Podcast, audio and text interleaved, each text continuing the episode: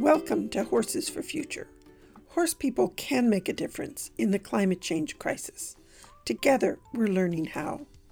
My name is Alexandra Kurland. I'm the author of The Click That Teaches, a step by step guide in pictures, and many other books and DVDs on clicker training. But in this podcast, we aren't exploring training. Instead, we're learning about ways in which horse people can make a positive difference for the environment. The idea is a simple one. Our horses need pasture, so horse people have land. And we need healthy pastures for our horses, so becoming better stewards of the land under our care is a win win win situation. It's good for our horses, good for us, and good for the planet. This week I'm visiting with Navona Gallegos. Navona is a rider, an ecologist, and a farmer. She lives in New Mexico, so she's in a very beautiful, beautiful landscape, but one that is completely different from what I am used to here in in upstate New York. So I was really looking forward to this conversation with Navona just because we're talking about such different landscapes.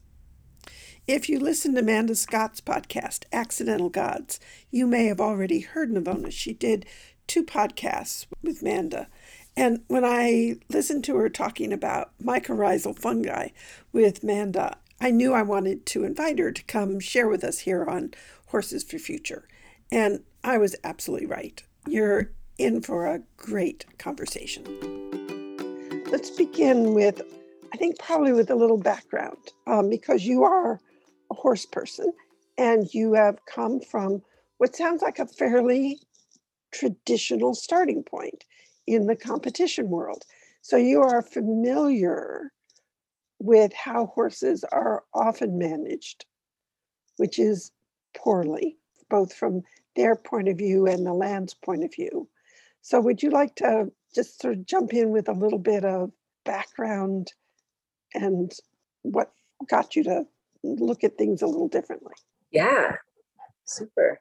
So I grew up uh, with horses, and my first intro to horses was through my aunt, and then um, she got me hooked, and I, you know, had no idea what they were getting into. So yeah, I had a really sweet childhood growing up with horses, and you know, running around bareback across a lot of open country, and I really feel like that was one of the formative things in my life that got me really loving land and caring about mm. wild and nature and interested in hearing the voices of nature. And um, so I really, right now, my passion in life is soil and how we can mitigate climate change and this extinction event and just have more abundance in our lives through soil. Um, and I really think that I really credit horses for bringing me to that. Uh, and I think that's one of the really important roles that horses play for us because, in many ways, it's becoming all too easy to never get out into nature. And what horses do is they take us outside the pasture gate. Yeah. Yeah. Yeah. And so even you can come from very, very different political backgrounds. But when you get on the back of a horse and that horse carries you beyond the pasture gate into the natural world, it has uh, it has a, a, a power of influence that is really important. Yeah, I agree, and it really brings us into our bodies. You know, when we're riding or just around horses, we have to get out of our heads and really get in our bodies and our emotions. And there aren't a lot of things in life these days that are so reliable at yeah. doing that. And we get our hands dirty. You know? Yeah. We're around yeah. horses and we're, you know, we're cleaning them and grooming them and we're getting all the dirt out of their coats. And then we've got this huge manure pile that we have to do something about. And oh, let me make a garden, et cetera, et cetera, which takes us straight to soil. And we need to maintain decent pastures for our horses, and which also takes us straight to the difference between soil and dirt, which I don't I don't think a lot of people, uh, you know, that's a distinction that not everybody makes. Mm-hmm.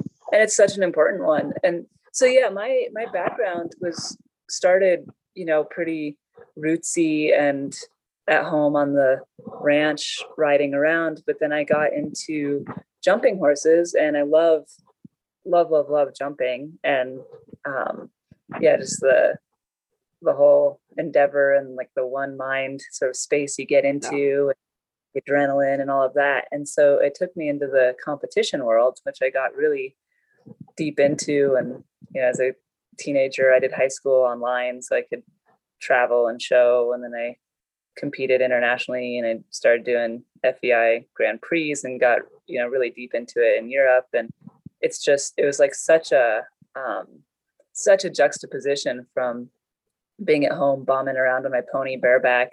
Yeah. You know, he's just out in the pasture and I go jump on his back and um versus these competition horses because there's so much money involved and so much just intensity around the whole thing. They're, you know, like bubble wrapped and yes.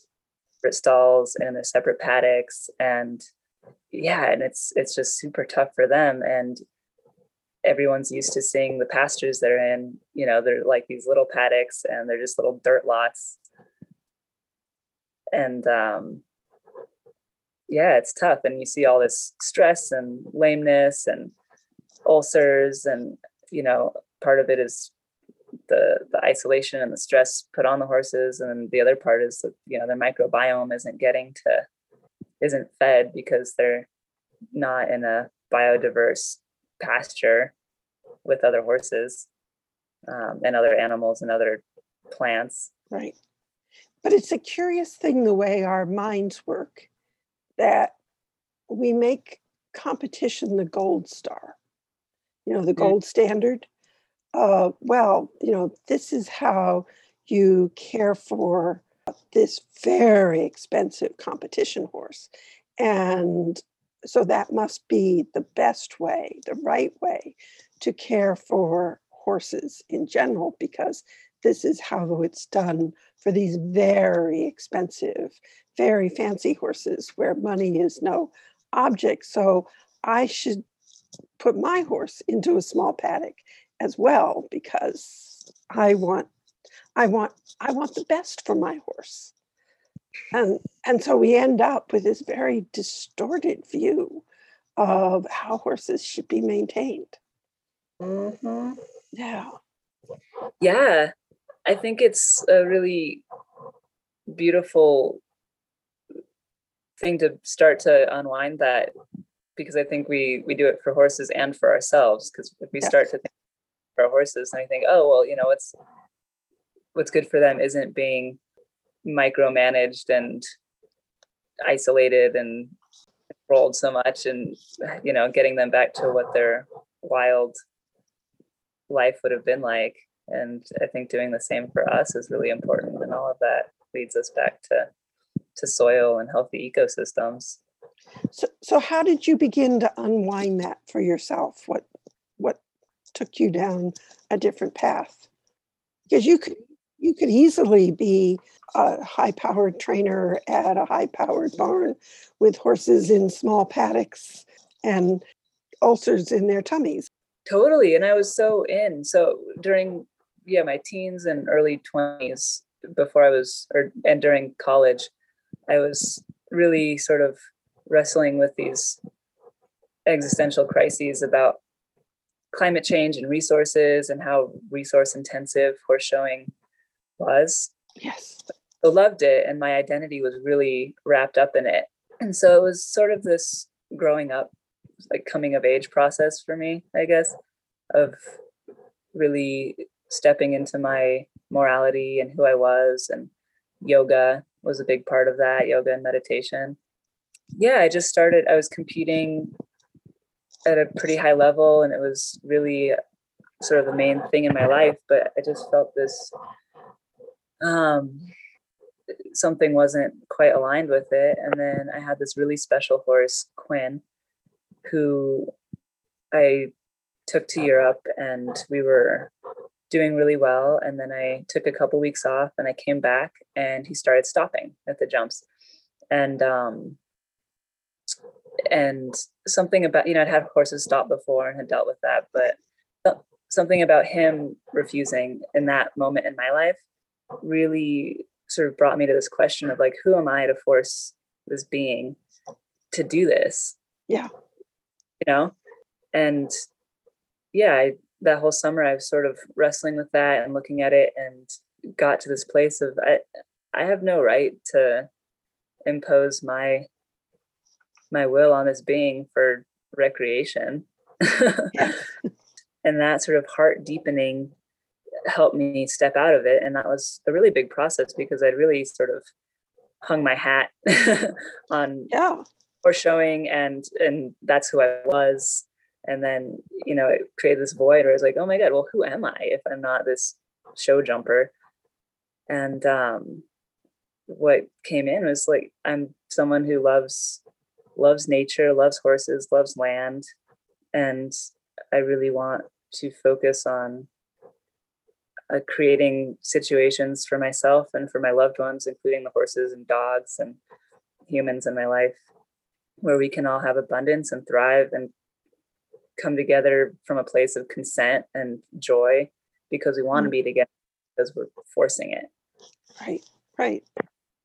What a powerful place to come from, though, because you understand both both sides really of where people are in their this whole process in their lives. You know, you stood in that that world of it's about getting over the next fence. It's about being successful and it's about having your identity really wrapped up in your your ability to do this amazing thing, which is mm-hmm. to ride these big, beautiful, powerful horses over these very, very complex courses. And and the thrill of that and et cetera, et cetera, et cetera.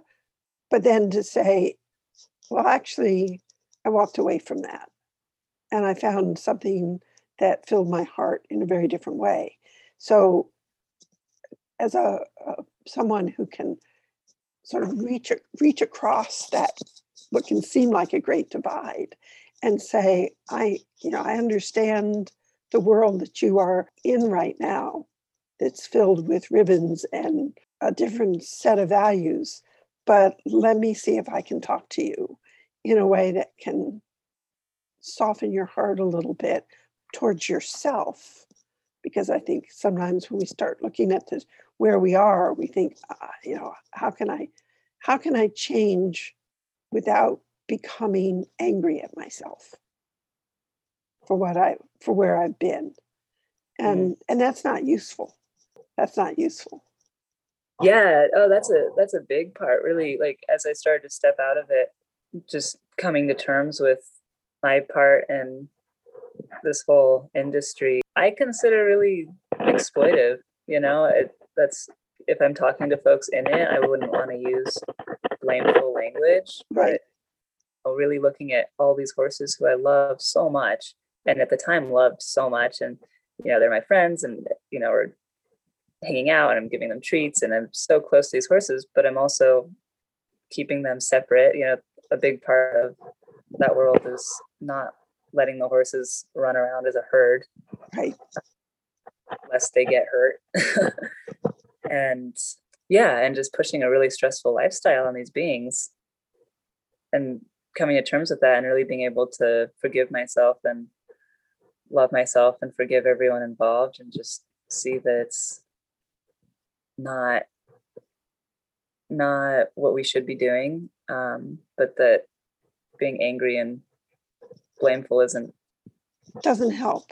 Yeah yeah. It doesn't help. It doesn't it doesn't help the individual who is in that place and who's starting to feel uh, as a someone who teaches the positive reinforcement training and the clicker training we often get people who are just who, who feel just so appalled and sad at what they have done in the past in terms of training.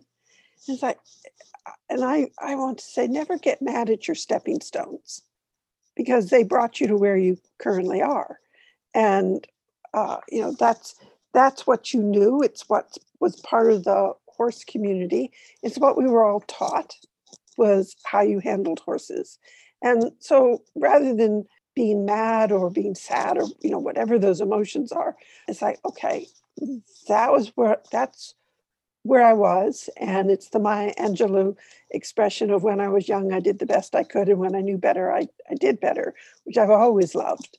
There are alternatives because you know if if you're somebody who loves horses and has grown up in a world where what you do with horses is ride. And you think, well, if I take that out of the equation, you know, particularly the, the really high powered riding, then do, do I take horses out of the equation? And what we learn is no, no, no, no, no. You can, A, you can still ride without being riding in, in a way that exploits them. And there's a whole rich, wonderful world of interacting with horses, interacting with them as individuals, interacting with them as a herd, interacting with the land that they inhabit. That is an incredibly rich experience. Mm, that makes me tear up a little. yeah, it's because that interaction with horses is what really brings us to horses in in the beginning, I think, especially when we're kids and yes. just, you know, like their soft noses and their breath and yeah, I was just thinking the same thing. You know, just that whole the horse who, whose face is is right down next to yours, and you just smell their wonderful breath, and um, you know that that makes me teary. so we'll both get teary together you know, there's so much more to horses than just putting a saddle on their back and having an, an adrenaline rush, which is a wonderful part of horses when you're doing it with the horse, but it's not the whole horse experience. Totally. And I so went through that because I grew up with a pretty um, you know, I was starting to do competitions and take lessons and all that, but I also was really lucky to be able to just have horses at home on pretty open land in New Mexico and was able to, you know, bomb around with my friends and ride bareback and chase the train and really enjoy like a more a less structured way of being with horses. Yeah. And as I got deeper into the showing, it became this thing where I yeah, really lost I still love the horses and you know love hanging out with them, but kind of lost touch with that core. Right. And that's really what brought me to horses to begin with. And I think what really brings us to them, to, you know, all of us who really want to be with horses are compelled by this love for for those beings. But then it becomes, at least for me in the competition world, it got really just um industrialized, like capitalized, where I was, you know, didn't um, care so much about the sweet interactions. That was just like icing on the cake. But it, I got burnt out a couple times, and then you know, talk to sports psychologists and get back into it, and you know, it just becomes this um, sort of myopic thing where you're right. just focused on well, the result. Early process. on, when I was when I was starting to teach, I experimented with uh, having people send me their horses for training. And I mm. discovered I did not like it because it felt like I was in an assembly line. Oh, I've got, you know, I've done this horse, now I've got to get to this horse and I have to get to this next horse. And it just felt like there was that pressure to get through the horses and to get it done.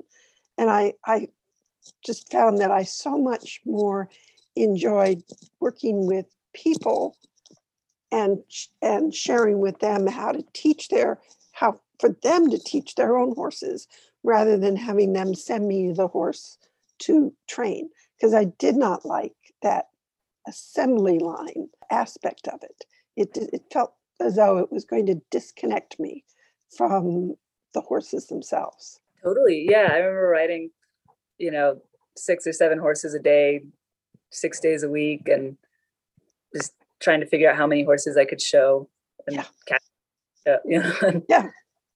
you know, and you just stick draw reins on all of them just to make sure that they're in a frame no matter what. Doesn't matter where they're at in their in their process. Oh gosh, yeah. So a, di- a different world entirely. And so now you've you've walked away from that and built a very different kind of world. And you live in New Mexico, which interests me because you know I've, I've been in the Southwest just a little bit, and it's an incredible landscape. But if I were to move to New Mexico, if I were to say, oh, I think, you know, I would love to live in the shadow of Santa Fe and, and Taos, what a wonderful part of the world. Uh, let me take my horses out there. I would have zero clue how to manage horses in the environment in which you live. It is so very different from the very green environment where we have uh, plentiful rain and snow all winter, et cetera, et cetera. So tell me a little bit, just sort of in general terms, about how you manage horses in New Mexico in a sustainable way. It's a challenge. I'll just start with saying that it's a challenge because New Mexico's soil has been really depleted, like a lot of the soil across the continent. But because it's so arid here, it's a lot more pronounced. Whereas yes. in or you can still have, you know, a nice grassy ground cover, even if you don't have the meters of topsoil that were there a couple hundred years ago. But here we have a lot of dirt, which you pointed out the difference between dirt and soil, and dirt is just the the mineral, the sand, silt, and clay, and soil is this complex of the mineral as well as lots of organic matter, carbon based stuff like plant roots and fungi and bacteria and bodies of animals and plants and all these substances that the fungi create, like called glomalin. Glomalin. yes, yes, yes. Glomalin is when I first heard about that, it's like that is the neatest, neatest substance. we will have to come back to that because I'm sure that's going to be a new for some for many people. That will be something that they have not heard about before, and they may not understand the significance of it because it, it's it's not been that long that we have known about that glomalin was a thing that it existed. Yeah, so I think just having sort of a basic picture of what soil is and how it functions really helps us think about how we can keep horses in a sustainable way. Because what happens out here a lot is that people have their horses in a pasture, and even if it's a pretty big pasture, um, a lot of folks don't do rotational grazing, and um, and then the pastures just get totally overgrazed and turn into these really compacted dirt lots. Yeah. Well, out here mostly kind of accept that and just say, okay, well, you know, the horse paddock is just dirt and whatever trees are left whose bark has been stripped off because the horses are bored. yes. But but what soil is is this engine that cycles nutrients. And those nutrients are mostly carbon and then the other nutrients in plants and manure and the soil organisms, so the fungi, the bacteria, the protozoa, the nematodes, the arthropods, all the little organisms. And the fungi are not so little because they can actually form these huge fungal mats that are miles long.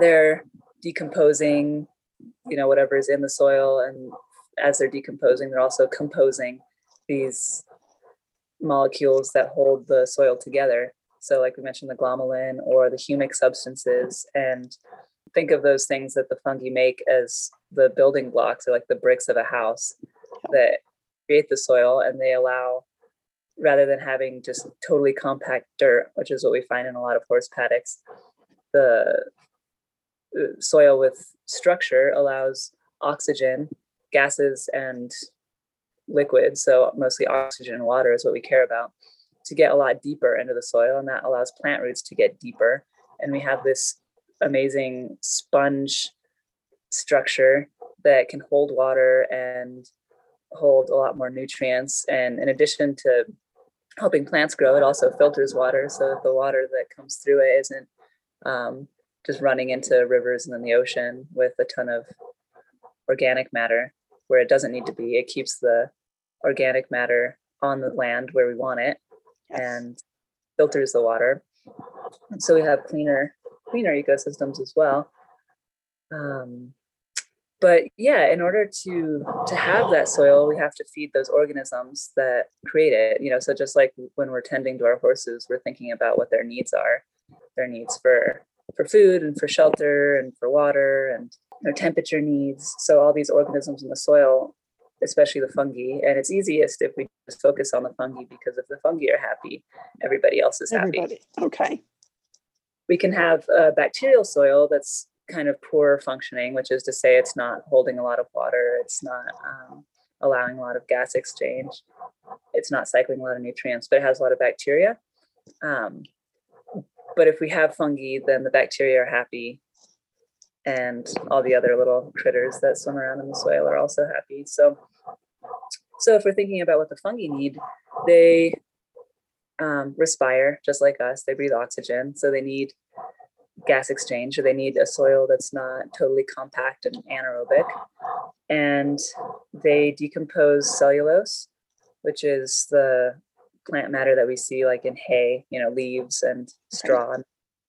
And they also decompose lignin, and they're some of the only organisms on Earth that can decompose lignin, which is wood. Right. And so, if we're wanting to feed the fungi, one of the fastest ways we can do it is to mulch with wood mulch.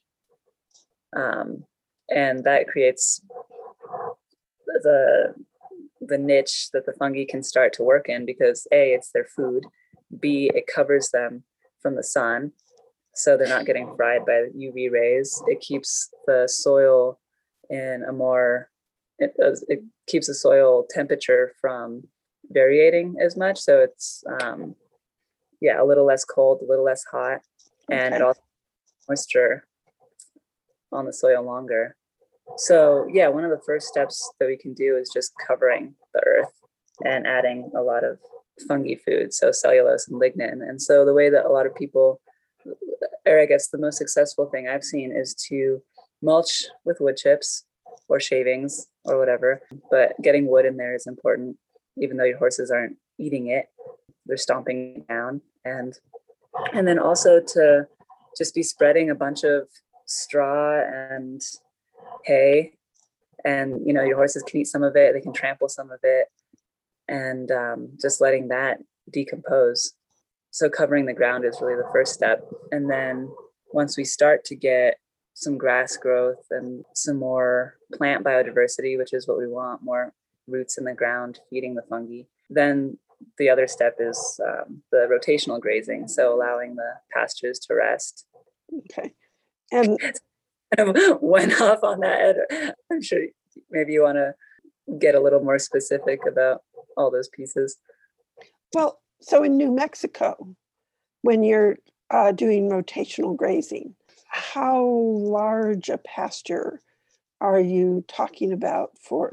So if you had a, a herd of, say, we'll say four horses, five horses, how much land would you need in New Mexico to maintain healthy pastures?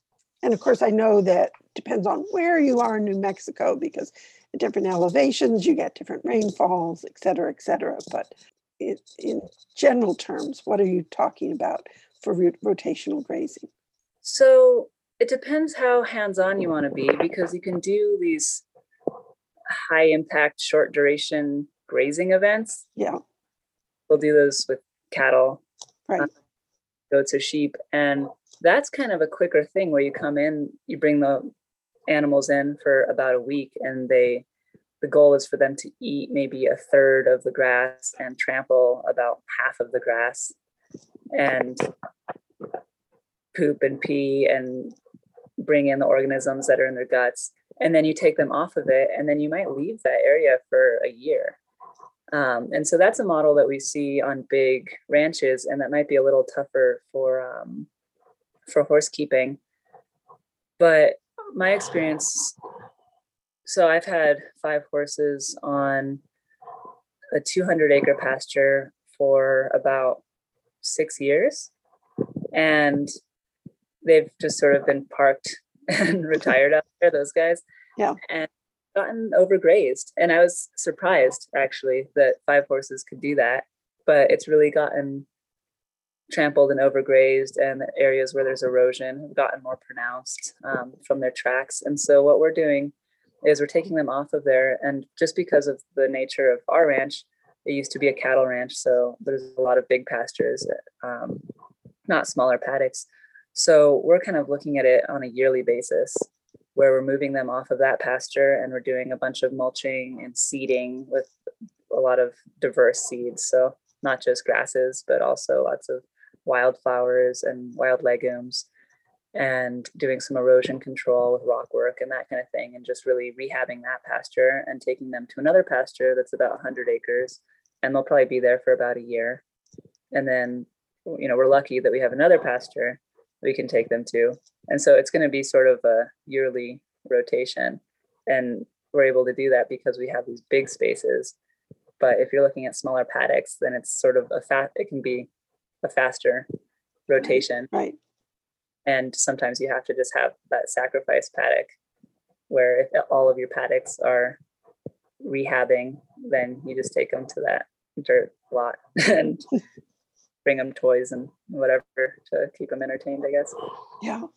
Because the, the thought of, you know, 200 acres of pasture for the horses out here is, well, you know, 200 acres here is a huge amount of land, and generally you're you're either uh, a dairy farmer whose dairy farm is collapsing, uh, you know, up north, and you're you're hoping somebody will come and buy it from you, or you're somebody very rich from New York City who has bought, um, you know, 300 acres and has their their gentleman's farm on it, and the rest of us have 20 acres, 30 acres, and that's a lot of land or we have five acres and some of that is is house and driveway and other things and not not pasture. So the that's why i say the contrast in the geography is huge but the mm-hmm. principles are all the same.